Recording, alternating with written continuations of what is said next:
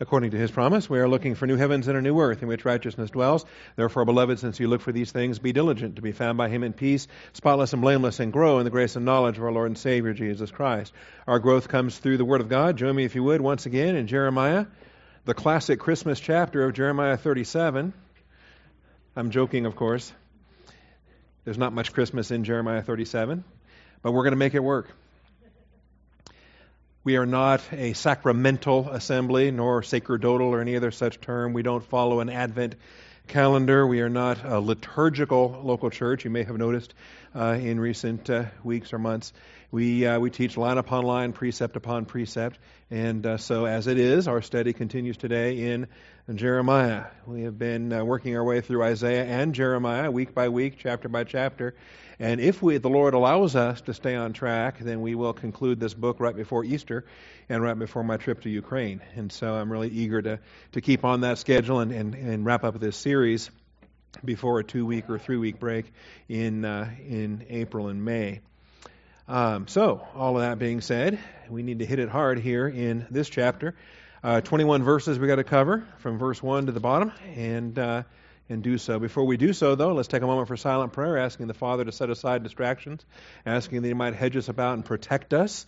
There were reports that churches may come under attack on this day, so uh, God has been faithful, and we want to stay in prayer and uh, thank Him for the blessings of His Word. Shall we pray?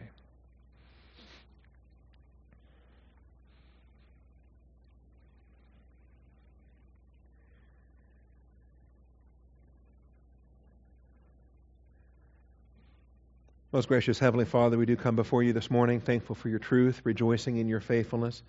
And Father, for the, I think, fourth time, maybe fifth, uh, hadn't happened very often that Christmas does fall on a Sunday, but here we are, Father, and we're thankful for this day, rejoicing in the blessing that it is to study to show ourselves approved. We're thankful, Father, for the birth of your Son, that uh, born of a virgin, he did come sinless and lived a sinless life. He qualified to go to the cross, and he did go to the cross, ready, willing, and able. And Father, we just are so thankful that by your grace and in the, the glory of your plan, we can assemble on this day to receive instruction, to be built up in the faith, and to be strengthened in the inner man. And we call upon your faithfulness to lead us in the truth of your word. Thank you, Father. In Jesus Christ's name we pray. Amen. Now, Zedekiah, the son of Josiah, whom Nebuchadnezzar, king of Babylon, had made king, in the land of Judah, reigned as king in place of Coniah, the son of Jehoiakim. And so we have a setting for this that can place this chapter with a fair degree of precision. But neither he nor his servants nor the people of the land listened to the words of the Lord which he spoke through Jeremiah the prophet.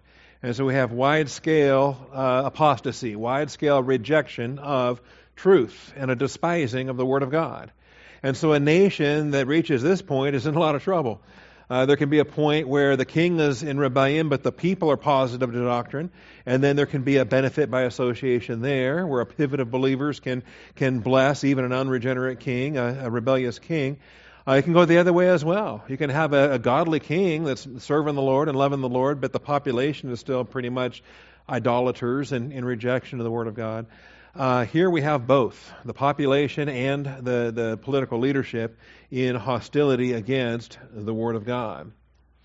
And uh, so, for the context of this chapter, I think it's important for us to remind ourselves who these kings are. Uh, we've been tracking them since the very beginning, uh, but we can lose sight. Zedekiah was made king, he was an appointed king. Uh, not necessarily entitled to be the king, but uh, he was available.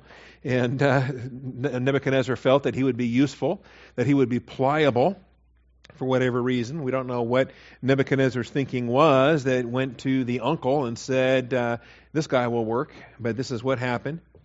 When Jehoiachin was taken into captivity, we've seen him in previous chapters under the name Jehoiachin. Here in this chapter, he's uh, the shorter form of this is Coniah. Sometimes he's called Jeconiah, sometimes he's called Coniah, sometimes he's called Jehoiachin, but it's the same guy, no matter uh, what name we, uh, we refer to him as.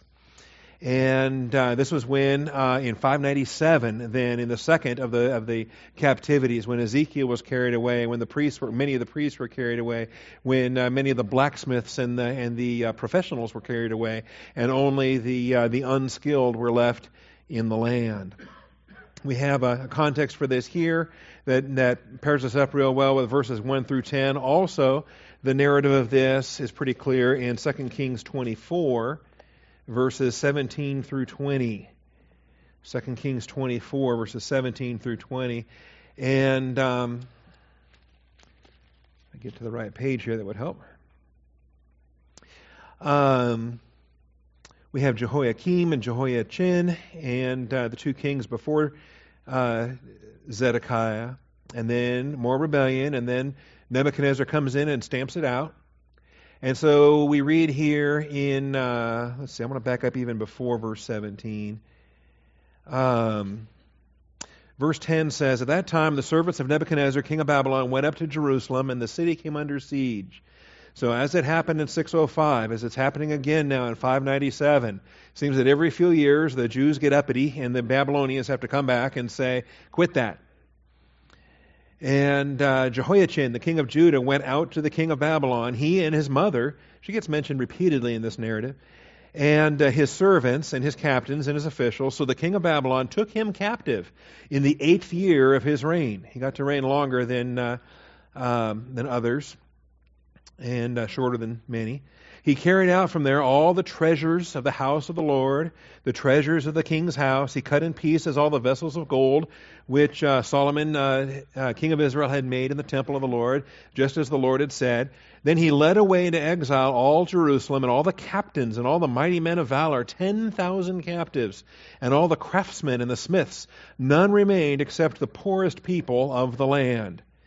So he led Jehoiachin away into exile into Babylon, also the king's mother and the king's wives, plural, notice, and his officials, and the leading men of the land, and he led away to exile from Jerusalem to Babylon. And this seems horrible. This is actually grace in action. This is the remnant that God's preserving. This is the remnant that are going to be spared in 586 when, the, when he comes back again and, and levels the place and kills everybody practically. All right? And the men of valor, 7,000, and the craftsmen and the smiths, 1,000, all strong and fit for war. And these the king of Babylon brought into exile to Babylon. Now we get introduced to Uncle Matt. The uh, king of Babylon made his uncle Mattaniah king in his place and changed his name to Zedekiah. So here is the introduction to King Zedekiah. That wasn't even his real name. This is the name that Nebuchadnezzar gave him. And uh, he was really just an uncle I think it's good. My kids have an Uncle Matt. It's good to have an Uncle Matt.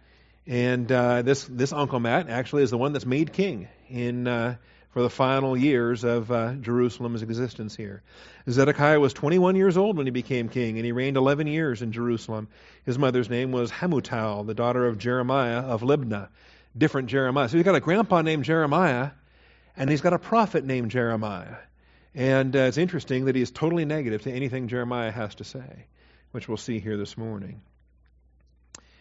Um, he did evil in the sight of the Lord, according to all that Jehoiakim, uh, yeah, Jehoiakim had done. And so, if you color code your kings in the Old Testament, color code this one for bad. Okay, uh, this is the southern kings of Judah, some were good, some were bad.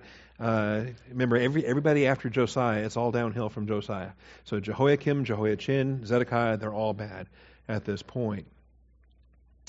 For through the anger of the Lord, this came about in Jerusalem and Judah until he cast them out from his presence.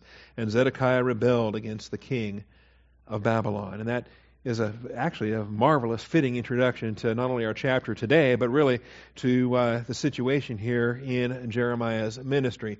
So, returning back now to Jeremiah 37, we have a context for this.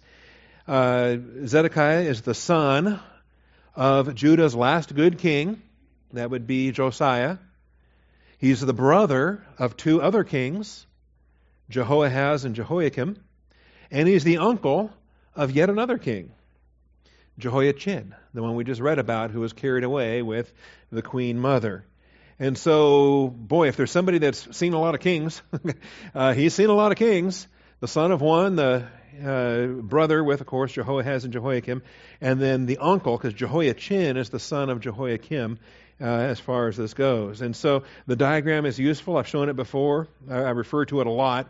Uh, it, I have this bookmarked in my software so I can pull it up every time I need to look at it.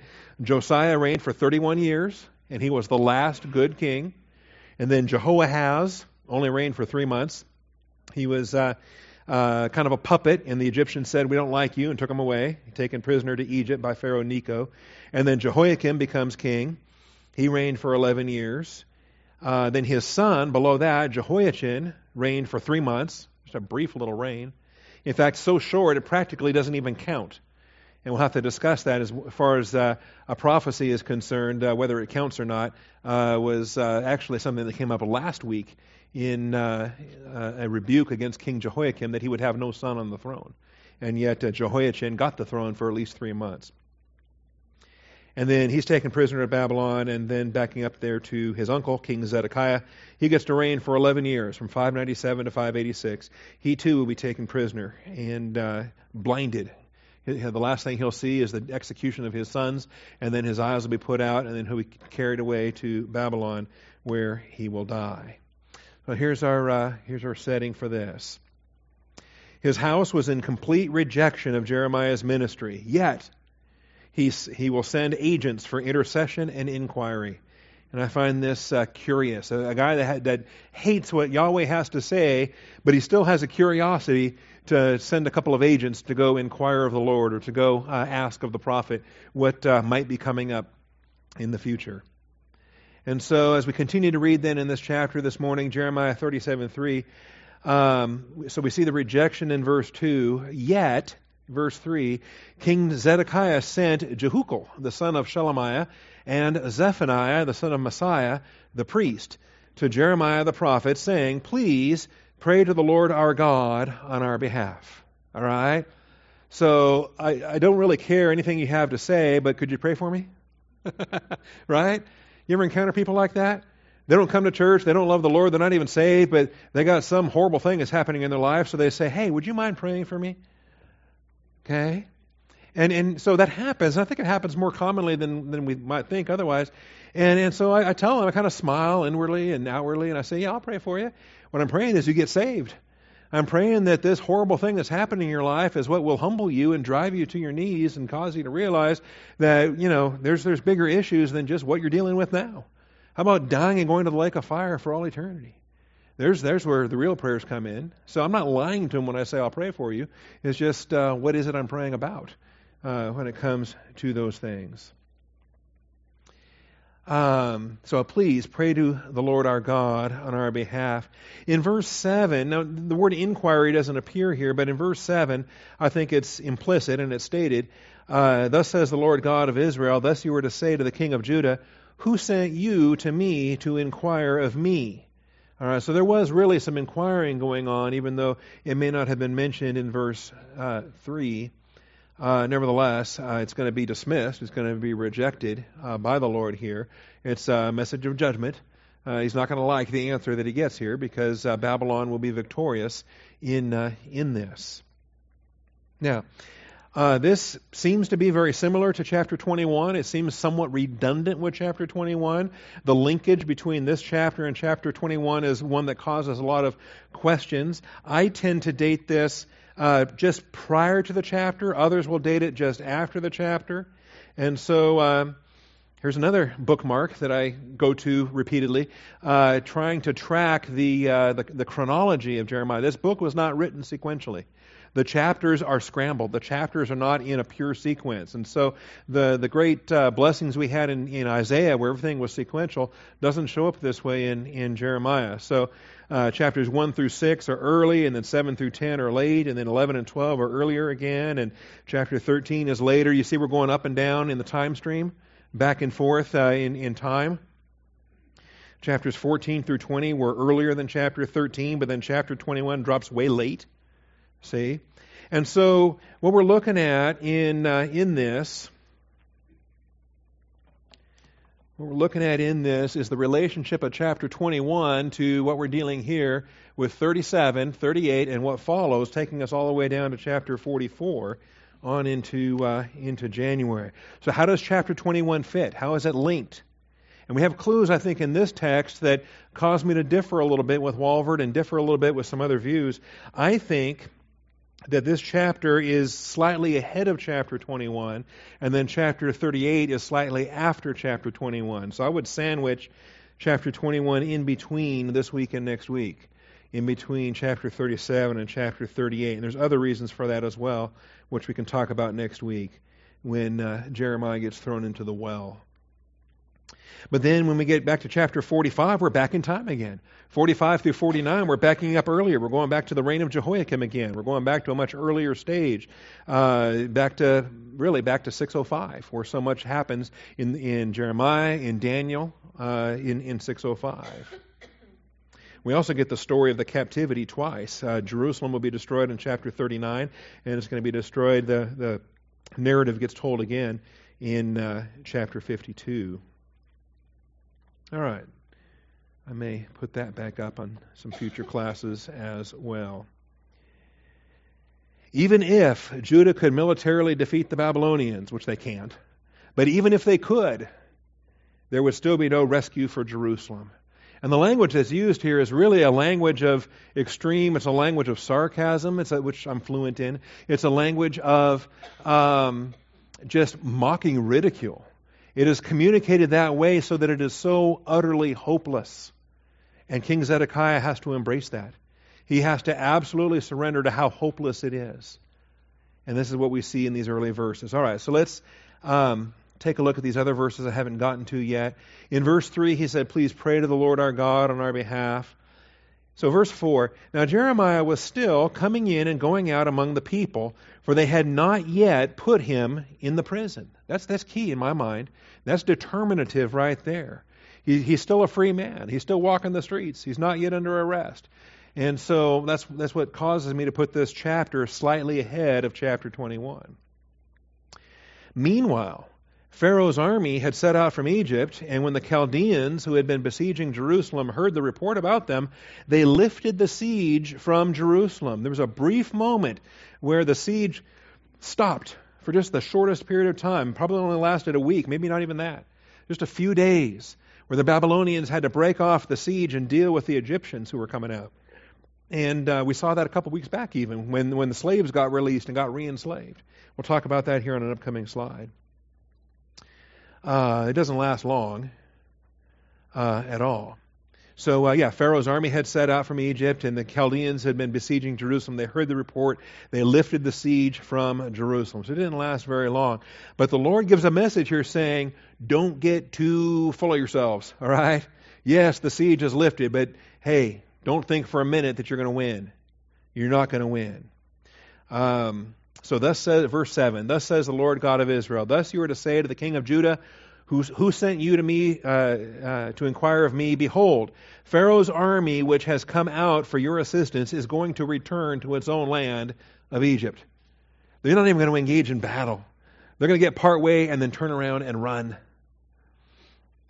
And uh, the Chaldeans will also return and fight against this city. They will capture it. They will burn it. If, this is where the sarcasm comes in, even if you had defeated the entire army of the Chaldeans who were fighting against you, and there were only wounded men left among them.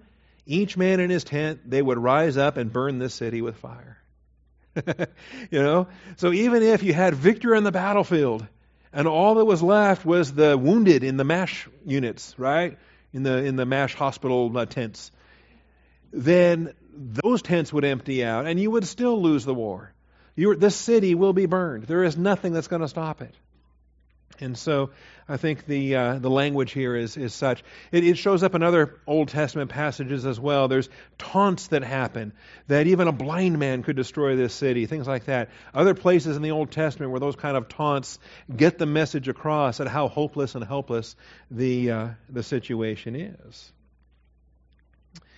All right. So in verses 11 through 16, we see this is actually going to happen. Pharaoh's army caused a brief uh, respite or respite, depending on what part of the country you're from and how you pronounce it. Uh, a brief respite from the Babylonian siege of Jerusalem. And it comes about as described here. And you would think, hey, this is great. We got a momentary, you know, break in the action. We might be able to, you know, get a couple things taken care of. Um, well, Jeremiah thought so. It's not going to happen. He gets accused of treason during this time in uh, in this. So it did happen, verse 11, when the army of the Chaldeans had lifted the siege from Jerusalem because of Pharaoh's army. Uh, Jeremiah went out from Jerusalem to go to the land of Benjamin in order to take possession of some property there among the people. Remember that episode? Do you remember there was, uh, and so the connection here too is interesting. How do we relate that chapter to this chapter? And is this the same property deed that he had to redeem when Baruch was introduced and signed the deed? We'll show you that passage here in a moment. So uh, while he was at the gate of Benjamin, a uh, captain of the guard, whose name was Irijah, the son of Shelemiah, the son of Hananiah, was there, and he arrested Jeremiah the prophet, saying, You are going over to the Chaldeans, calling him a traitor, accusing him of treason, accusing him of, of betraying the city. And uh, which is just plain dumb and stupid. You know, he's a prophet of the Lord, and if he wanted to betray, uh, there's uh, no better place to do it than right here. uh, give him a false prophecy, uh, betray the city. But no, uh, in any event. Jeremiah said a lie. I am not going over to the Chaldeans. And uh, you recall the difference we're studying on Wednesday morning right now between gossip and slander. They both hurt. The gossip is true, the slander is not. All right, Satan will use either one, and uh, and we want to. We it's not fun to go through the process, but as it happens, we can take courage. Why? Because this is what to be expected. It happened to the prophets. It happened to our Savior. It's going to happen to us. Blessed are you when men speak evil of you and slander you and say all kinds of evil against you for my name's sake. And uh, here we see it in the life of Jeremiah. So Jeremiah said a lie. I am not going over to the Chaldeans. Yet he would not listen to him. So Irijah uh, uh, arrested Jeremiah and brought him to the officials. It's uh, the Hebrew on this is kind of fun too. I think he's pronounced. Uh, it's a bizarre name. It's pronounced like E E E E Yahoo. I think something like that. It's makes me giggle. E E Yahoo. We'll probably stick with the English. Irijah. Irijah arrested Jeremiah. And so the officials were angry at Jeremiah and beat him. That's always a good introdu- introduction to your trial. Um, you're just angry at the arrested prisoner, and so you beat him. Uh, and they put him in jail in the house of Jonathan the scribe, which they had made into the prison. For Jeremiah had come into the dungeon, that is, the vaulted cell, and Jeremiah stayed there many days in the, the terrible conditions. This is the second worst of all the places Jeremiah gets gets stashed. Next week we'll see the worst. Next week we see he gets thrown into the cistern. He gets dumped down the well and, and, and begins sinking in the mud, and it's certain death in uh, in next week's um, venue. This venue is, is bad enough. All right. So we have some details here. Now, this brief respite, this pause in the siege, was uh, was mentioned previously. And by the way, when you first engage a siege, it's key you you never break it. You got to keep it in place until they starve to death. The whole point of the siege is no one ever goes in and out. The point is they're gonna they're gonna die in that siege of starvation. They're gonna run out of water. They're gonna run out of food, whatever the case may be. And uh, part of the the price you pay if you don't surrender your city is if you submit to the siege. Then when they do break through, you're all gonna die. That's the that's the penalty. There's no mercy at that point. You should have surrendered up front. If you make the invading army take the time and, and waste the time to, to besiege you, then siege is over. Well, so the idea of breaking a siege momentarily is, is just the the invading army would would really really not want to do that unless they felt they had to, unless they felt that this wave of Egyptians coming out was was a threat and was such that uh, that they had to uh, give a, a brief break to to Jerusalem in order to deal with the Egyptians. Okay, and uh, anyway, if you ever study warfare in the ancient world, this is this is a maxim. This is a, a law of war. You keep that siege in place uh, until you starve them out. And, um, very famously, there was a place when Julius Caesar had a city under siege, and then he got besieged. And so he built two walls. He had the siege wall around the city he was besieging, and then he built a defensive wall around him. And so he was like inside of a donut, really, uh, with withstanding the, uh, the the Germans that were coming at him from from beyond, and then still had his victory there uh, on the inner circle of that ring. Fascinating how that uh, how that happens. Anyway, a couple weeks ago, we saw an emancipation proclamation and a, uh, a do over, right? We saw a release that was proclaimed, and then they re enslaved everybody.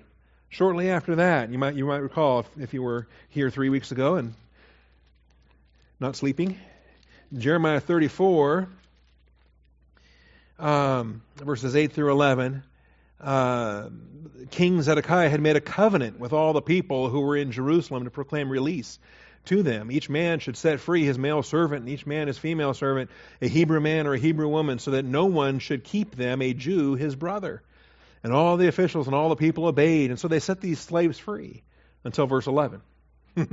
Afterward, they turned around and took back the male servants, and the female servants, whom they had set free, and brought them into subjection for uh, male service and for female service. And it just, it's so bizarre. What would cause them to release all their slaves and then re-enslave them all over again? And our suspicion is, my suspicion, many other people share, that it was the lifting of the siege that caused the false hope that said, "Hey, great, we're rescued. We need, and then you know we need our slaves back because we got to, you know, we got to rebuild our city, we got to rebuild our farms, we got to rebuild our land now that the Babylonians are gone."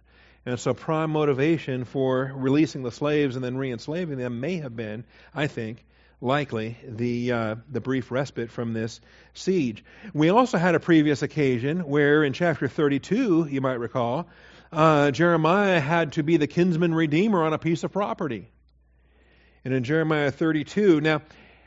Again, the, the sequence on this, um, some people want to try to place it in a different order that this land here in this chapter he was going out to inspect was not the same as the land that he had previously signed for. And I think that's probably true because this chapter describes an event where he's not yet been placed into prison. He was still a free man. And yet, in that chapter, when you read in Jeremiah 32, he is not a free man. He, and, and so he's constrained within the court. That's why Baruch had to come to him and they had to sign all the documents and do uh, all the procedures there. Do you remember this episode? In Jeremiah 32, hopefully. Verses 7 through 12. Behold, Hanamel, the son of Shallum, your uncle, is coming to you. This is, uh, he gets a prophetic uh, preview the day before. The word of the Lord came to me, saying, Behold, Hanamel, the son of Shallum, your uncle, is coming to you, saying, Buy for yourself my field which is at Anathoth, for you have the right of redemption to buy it. Then Hanamel, my uncle's son, came to me in the court of the guard, according to the word of the Lord, and said to me, Buy my field, please, that is at Anathoth, which is in the hand of, uh, land of Benjamin, for you have the right of possession, and the redemption is yours. Buy it for yourself. Then I knew that this was the word of the Lord. So he gets the prophecy a day ahead of time, and then his cousin shows up, right? How long has it been since he's seen this cousin? And, and anyway, he's got the word from the Lord that he's supposed to buy this land. He's supposed to redeem this land. Anyway, a lot of the commentators are very quick to, to try to put these chapters together, but I think they put them together in the wrong order. I think it was a different plot of land that Jeremiah was going out to purchase, not his cousin's land that was in need of redemption. So, as the case may be, because I think he was a free man in chapter 37 until the end of the chapter, and um, he was certainly imprisoned in chapter uh, 32. Whatever the case may be, these, uh, these concepts, though, are useful for us because they help us to understand, like the book of Ruth, the nature of redemption, the nature of the kinsman redeemer, and what God illustrated through the Jewish people, how every tribe in the nation of Israel had a land grant that was assigned to that tribe, to the clans within that tribe, to the families within the clans. And so if a if a particular family became so destitute that they lost the ownership of their land, then it was the bless, it was expected, but it was the blessing of the kinsman to be that redeemer. And every time they did, when Jeremiah did, when Boaz did, when anybody did, any time when a kinsman redeemed that land, they were portraying Jesus Christ in, in prophecy. They were portraying the coming of the Messiah who would become our kinsman redeemer. Every single time they, they were able to act as the kinsman redeemer, they were a foreshadowing of this great doctrine that you and I look back to now with, with, uh, with such joy. All right, so he's going out to look at this land, and this is where he gets accused. Irijah accuses Jeremiah of treason and places him under arrest. And this shouldn't surprise us. During difficult times, fear will drive people to see conspiracies everywhere. All right? Everywhere. This was a topic we looked at in Isaiah, Isaiah chapter 8 and verse 12, and it comes up again and again and again. Fear drives a lot of bad decisions. Maybe you've noticed that. you know, think back to the last three choices you made uh, on the basis of fear. Were they good choices? All right. As opposed to faith, making choices on the basis of faith. See. And it's not just fear. Uh, it could be anger. It could be, uh, you know, think back to the last three choices you made under anger, or lust, or any mental attitude sin right? I can't think of a single mental attitude sin whereby, if that is the basis of your thinking, you're making a smart choice. Okay? You're always going to make a wrong choice under mental attitude sin. It's got to be a faith choice. It's got to be in faith conviction. It's got to be hearing with faith, which we saw last hour in Galatians. Anyway, Isaiah 8:12, uh, the Lord spoke to me with mighty power and instructed me not to walk in the way of this people, saying, You are not to say it is a conspiracy in regard to all that this people call a conspiracy, and you are not to fear what they fear, or be in dread of it. It is the Lord of hosts whom you should regard as holy. He shall be your fear, he shall be your dread. And so we had the message there in Isaiah chapter 8 that Isaiah was blessed to give to, to King Hezekiah. And thankfully, Hezekiah was humble. Hezekiah listened to what the king had to say unlike our study this morning. Uh, Zedekiah was no Hezekiah. All right? Zedekiah ignored the prophet, whereas Hezekiah listened to the prophet. He was given an extension of his life, and he died in, in peace. He died in blessing. So during difficult times, fear will drive people to see conspiracies everywhere. You know, here we are on a Christmas Sunday, and I think this is the this is the illustration here, right? Because what happened on that Chris, on that Christmas morning? when the Magi arrived, or shortly after the Christmas morning. And the Magi arrived, and they come to King Herod, and they say, Where is he who was born King of the Jews? Did Herod respond very well to that? right? No, not at all. Great fear came upon him immediately. Because as far as Herod was concerned, he was king of the Jews. You know what he went through to get that? You know, you want to know the, the blood he spilled, the money he spent, the price he paid? to become the king of the Jews and to keep his position as king of the Jews when he wasn't Jewish? He was an, he was an Edomite. He was not Jewish. And his father that, er, that, that bought this position, and then he was able to buy this position, he was able to keep this position. He survived the civil war between Octavian and, and Antony. He survived Cleopatra trying to kill him. You know, I mean, he, he worked hard to become king of the Jews, and he had no intention of giving that up. And so the Magi show up and say, Where is he who has been born king of the Jews? We've seen his star from the east. And Herod immediately plunges into this Isaiah 8 mode of conspiracy. They're out to get me. And so he starts to do his research. He starts to call some Pharisees in, starts to call some scribes in, and said, uh, You know, where does, where does the Bible say the Messiah is going to be born? You know, oh, Bethlehem? Okay.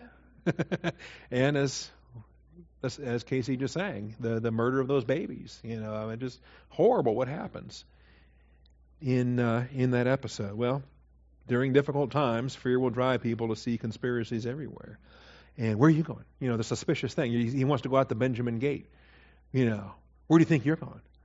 And, and, and this fear that he's betraying them. Anyway, it's, uh, it is what it is. All right. Then uh, the rest of this chapter, King Zedekiah sent and took him out. And it doesn't stay there very long. This prison, described here as a converted house and then a dungeon, described here with a vaulted cell. The terminology is interesting. It's pretty deep from, from the way it's described.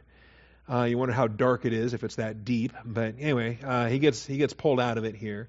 King Zedekiah sent and took him out and in his palace, the king secretly asked him and said, Is there a word from the Lord?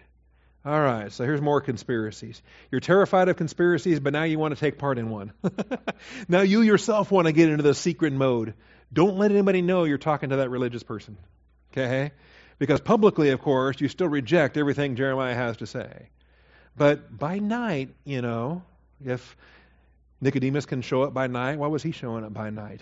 Well, because he has a reputation to maintain. He's got he's got an, an, image to uphold. He doesn't want his fellow Pharisees to know that he's talking to this, you know, Galilean carpenter. All right. And so he calls him out here secretly. Zedekiah brought Jeremiah to the palace for a secret consultation. And uh, the secrecy of this that verse 17 emphasizes, I, I find interesting. Is there a word from the Lord? And Jeremiah said, There is. oh, yeah. There's a word. It's the same word you ignored before, and you're not going to want to hear it. He said, You will be given into the hand of the king of Babylon. Uh, simple. Moreover, Jeremiah said to King Zedekiah, In what way have I sinned against you, or against your servants, or against this people, that you have put me into prison?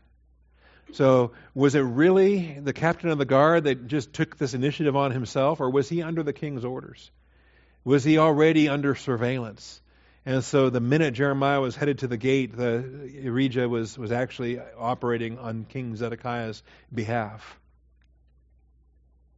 So, uh, in what way have I sinned against you, or against your servants, or against this people, that you have put me into prison? Where then are your prophets who prophesied to you, saying, The king of Babylon will not come against you or against this land?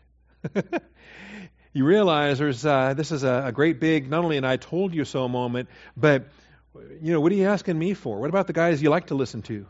This crowd of false prophets that you listen to this crowd that lives in nicer uh, uh, chambers than I've got assigned to me right now. okay?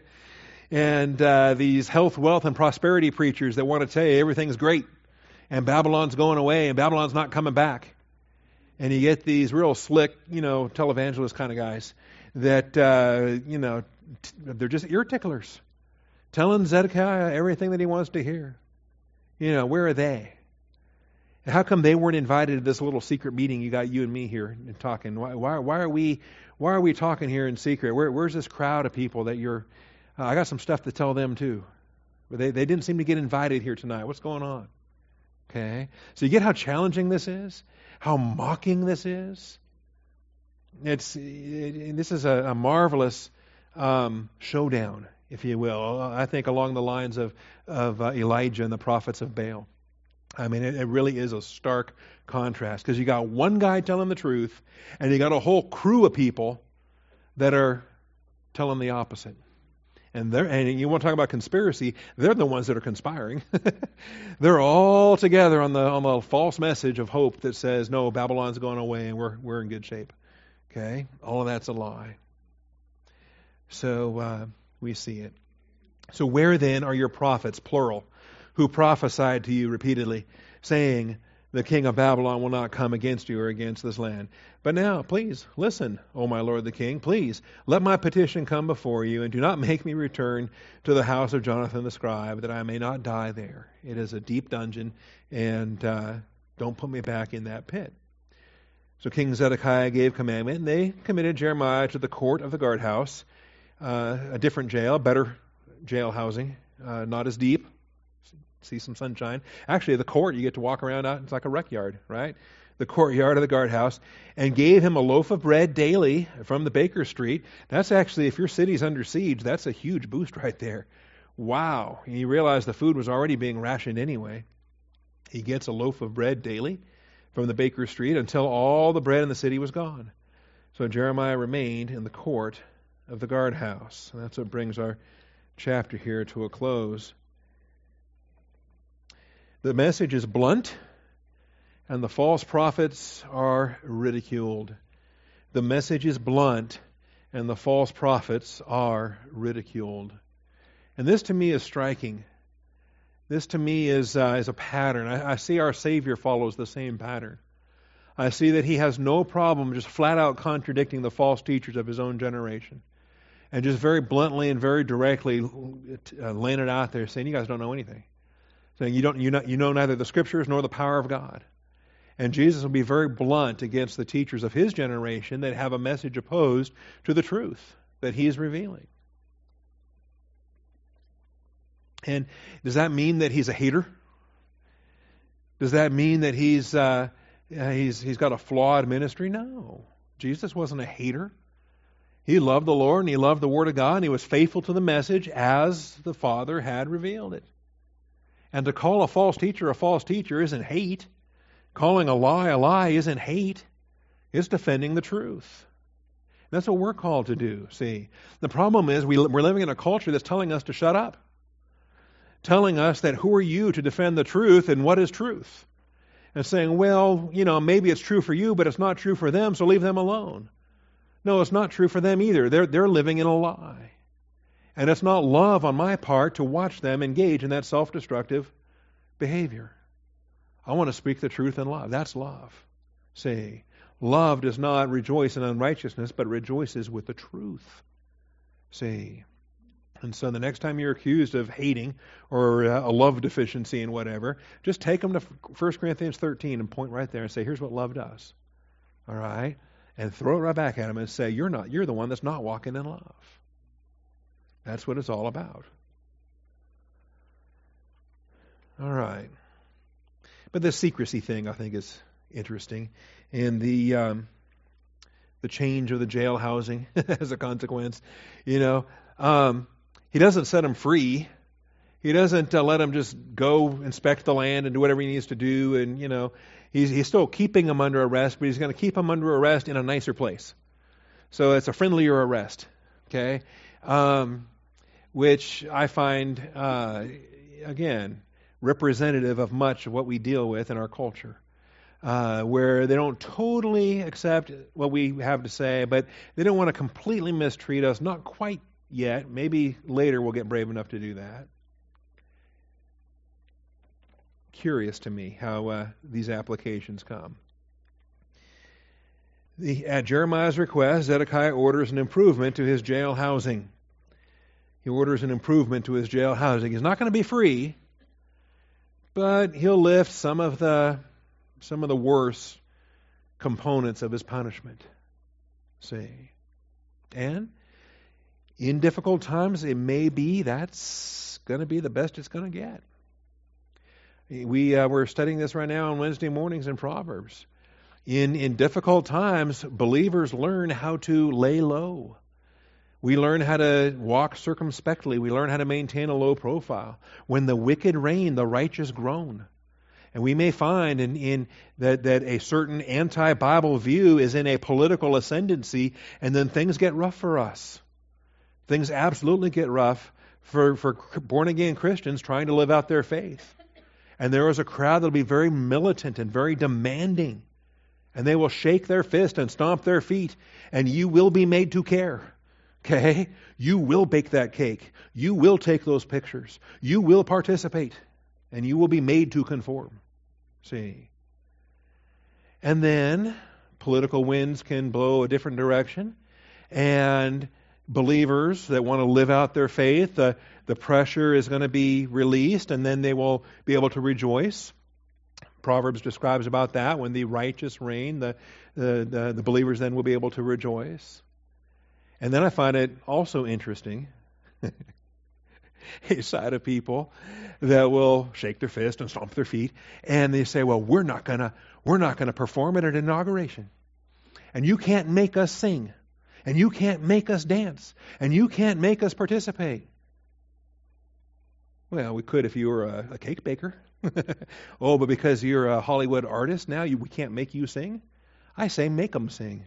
Make them sing, fine them, for not singing? Oh, that would be returning evil for evil, wouldn't it? Okay, well. All right. So don't make them sing. And if a rockette doesn't want to dance, then a rockette, you know, can't make them dance. Um, or whatever rockettes do. Yeah, they dance, right? Okay. But it, this is what we're talking about. And so he's not being released but he's going to be treated slightly less bad than he had been treated before. Okay? And it may be that that's, uh, that's the best it gets. Okay? And so, whatever the conditions are, whatever the circumstances are, I think we learn from these things. We learn to be content. The Apostle Paul talks about learning to be content in any and every circumstance. That uh, if we're a slave, we can still serve God. If we're able rather to be free, well, then rather do that. But if not, we keep serving. See? We have principles throughout the Old Testament and the New Testament alike that we find ourselves in the condition that we are. We thank Him for being faithful and we be, we're content. We may prefer a better spot, but if He doesn't provide it, He doesn't provide it. If He does, He does. We praise him either way. All right? The court of the guard is better than the uh, house of Jonathan. And, and some of these may be idiomatic anyway, as far as the Hebrew expression goes. The court of the guardhouse, the court of the guards. And so, you know, you can kind of envision a spot whereby all the guards, all the palace guards, all the guards, this is where they're housed, this is their barracks, this is where they sleep, this is where they eat probably the safest place in town. All right. And and so if they have rooms off of this center courtyard that's how the architecture tended to be. You had one gate going in you had a center open air courtyard and then you had bed chambers off the different sides in some cases stairs going up. But anyway this this courtyard uh, may not be you know you're not free but at least you're outdoors at least you can see the sunshine and you can breathe the air and whatever. And and Plus, you can talk to guards coming and going, and you get to eat. And uh, the loaf of bread is it's a nicer place than the pit, nicer place than the converted house of Jeremiah of uh, I'm sorry, Joshua the scribe and the house or Jonathan the scribe, which they had made into a prison with the uh, the pit, with a vaulted scene or the dungeon rather, in the vaulted cell. All right. Well, other aspects on this, uh, Jeremiah 32 uh, we have the the guardhouse, the court of the guardhouse that's mentioned there. Chapter 33, it's mentioned. Chapter 37, where we are today, it'll come back again next week, and it'll come back again in week 39, as uh, this is where they're going to find him when the city is captured. When the and by the way, we're just two weeks away from the fall of Jerusalem. Isn't that cool? Uh, so. Uh, New Year's Sunday, on New Year's Day, we'll, we'll have uh, chapter 38, which is um, where he's thrown in the well, and Ebed-melech will, will rescue him and save his life. And then in uh, chapter 39, uh, January 8th, we'll come back and uh, we'll see the fall of Jerusalem, and we'll see Jeremiah being spared. He's going to be brought out. They're, they're going to send and take Jeremiah out of the court of the guardhouse and entrust him to Gedaliah, the son of Ahikam, the son of Shaphan, to take him home. So he stayed among the people. And uh, we'll be blessed to look at that. All right, I have a few minutes remaining, so before we close, uh, just uh, again, a principle here. I think the, the nature of this reminds me of some things, and I can kind of tie this into a Christmas message. How about that? Matthew chapter 2, one quick side trip, and then we'll dismiss. But Matthew chapter 2, here's the Magi showing up.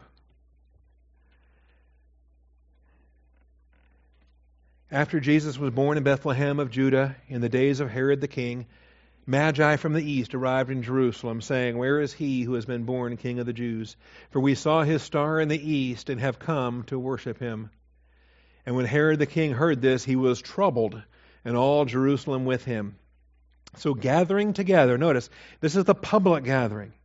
This is like uh, King Zedekiah gathering together all his false prophets on the one hand, and then calling a, a follow up meeting in secret. So, gathering together all the chief priests and scribes of the people, he inquired of them where the Messiah was to be born. And they said to him, In Bethlehem of Judea, for this is what has been written by the prophet. And imagine that. Somebody pays attention to the minor prophets. All right. Micah. And you, Bethlehem, land of Judah, are by no means least among the leaders of Judah in fact, too small to be counted among the clans of Judah. The Ephrathah clan was not even a, re- a registered clan among the, the clans of, uh, of Judah. But out of you shall come forth a ruler who will shepherd my people Israel. So there you go. Okay? Now it's time for the secret meeting, the follow up meeting. So Herod secretly called the Magi and determined from them the exact time the star appeared. Now, why do you start getting shady like this? Why do you start getting shifty and shady and having these secret meetings and trying to learn stuff that other people don't know? All right? Because you're a snake. You're a manipulator. You're trying to control things. You're trying to do things that some people know about and other people don't know about. So he sent them to Bethlehem and said, Go and search carefully for the child, and when you have found him, report back to me, so that I too may come and worship him. What a lying snake, okay? He has no intention to come and worship. None at all. So after hearing the king, they went their way. And the star, which they had seen in the east, went on before them until it came and stood over the place where the child was. Now that's extraordinary. You know why the star didn't go straight to Bethlehem? Star came first to Jerusalem, brought them here. They stood before Herod. Then the star moved to Bethlehem. And I think God is genius in what he's doing here as he uh, allows for this to happen. So when they saw the star, they rejoiced exceedingly with great joy. And after coming into the house, not the manger, the house, you got a little scene with wise men with the shepherds in the manger. Um, I do too, but it's a bad, it's a bad manger scene. I don't know why they make them that way. So they fell to the ground and they worshipped him. Then, opening their treasures, and they presented to him gifts of gold, frankincense, and myrrh. And this is what funds their escape. This is what funds their living arrangements in Egypt. So, having been warned by God in a dream not to return to Herod, the Magi left for their own country by another way. Anyway, this is uh, this is it. And so the angel says, uh, "Flee to Egypt." I love this. You know, if if you had to right now with the money in your pocket, could you flee the country and live for two years? You know, um, God's way ahead. God's got this plan already. Delivered the funds to, to for their escape and everything right there. So take the child and flee to Egypt. Remain there until I tell you, for Herod is going to search for the child to destroy him. Anyway, then the slaughter of the babies and all of this. But see, here's the thing. I, I love this. It's a sad story, yes. But here's the thing. For 30 years, Satan thinks he wins. Right? Or at least wonders if he wins, at least wonders. He doesn't know. For all this time, the babies are dead, and Satan is, is left clueless. So God testifies to the birth of the Messiah, testifies to the to the fulfilled prophecy with, with the wise men, with the shepherds, with everybody. Christ has come into the world. And then God the Father gives privacy to Joseph and Mary and the child, and, and he able, he's able to grow in obscurity in, in Nazareth. It's not until he's about 30 years of age then that he comes to the Jordan River to be baptized. Right? And the heavens are open, and the dove descends, and the voice comes out of heaven and says, Behold, my son, with whom I'm well pleased. And at that moment, all of a sudden, 30 years later, Satan goes, Oh, oh, okay that it didn't work. See. And then he's driven into the wilderness, and it's it's game on, right? They do battle right there, at the temptation in the wilderness, and right after the baptism event at the River Jordan. Anyway, so this the murder of these babies, horrible and tragic, and, and, and fulfilled prophecy with, with that. But the uh, I think the the grace of, of God that allowed Jesus to be uh, to be raised in privacy and obscurity, to to uh, to grow to adulthood in in uh, protection and safety. You know, if you think about everything God did to keep you alive long enough to get saved, right? You know, kept me alive long. I was already saved young, but kept me alive long enough to get through that stupid stuff and to get to become a pastor and all the rest of the grace God poured forth. See, God works in that. All right. Thank you, Father, for this morning. Thank you for this truth. Thank you for your word. And Father, thank you for the faithfulness of Jeremiah. Uh, all these years of ministry and rejection after rejection and mistreatment after mistreatment, and uh, jail after dungeon after cistern and everything else. Placed in the stocks and left as a mocking ridicule for a night. All these things he went through. And yet, Father, he he stayed faithful, faithful to you in every application, in every assignment. And for Baruch, Father, Baruch had to step up. Baruch had to go from a, a scribe role to a speaking role. You had to get him out of his comfort zone to serve in a in a realm that, that he wasn't comfortable with. And all these things, Father, I pray that you continue to bless Austin Bible Church and the ministry you open before us. I thank you for what you're teaching us in these prophets in Isaiah and Jeremiah these prophets that come alive, that are just as alive and powerful today as they ever have, have ever been. And so, Father, we're just so thankful that you work and you work so mightily. I thank you, Father, in Jesus Christ's name. Amen.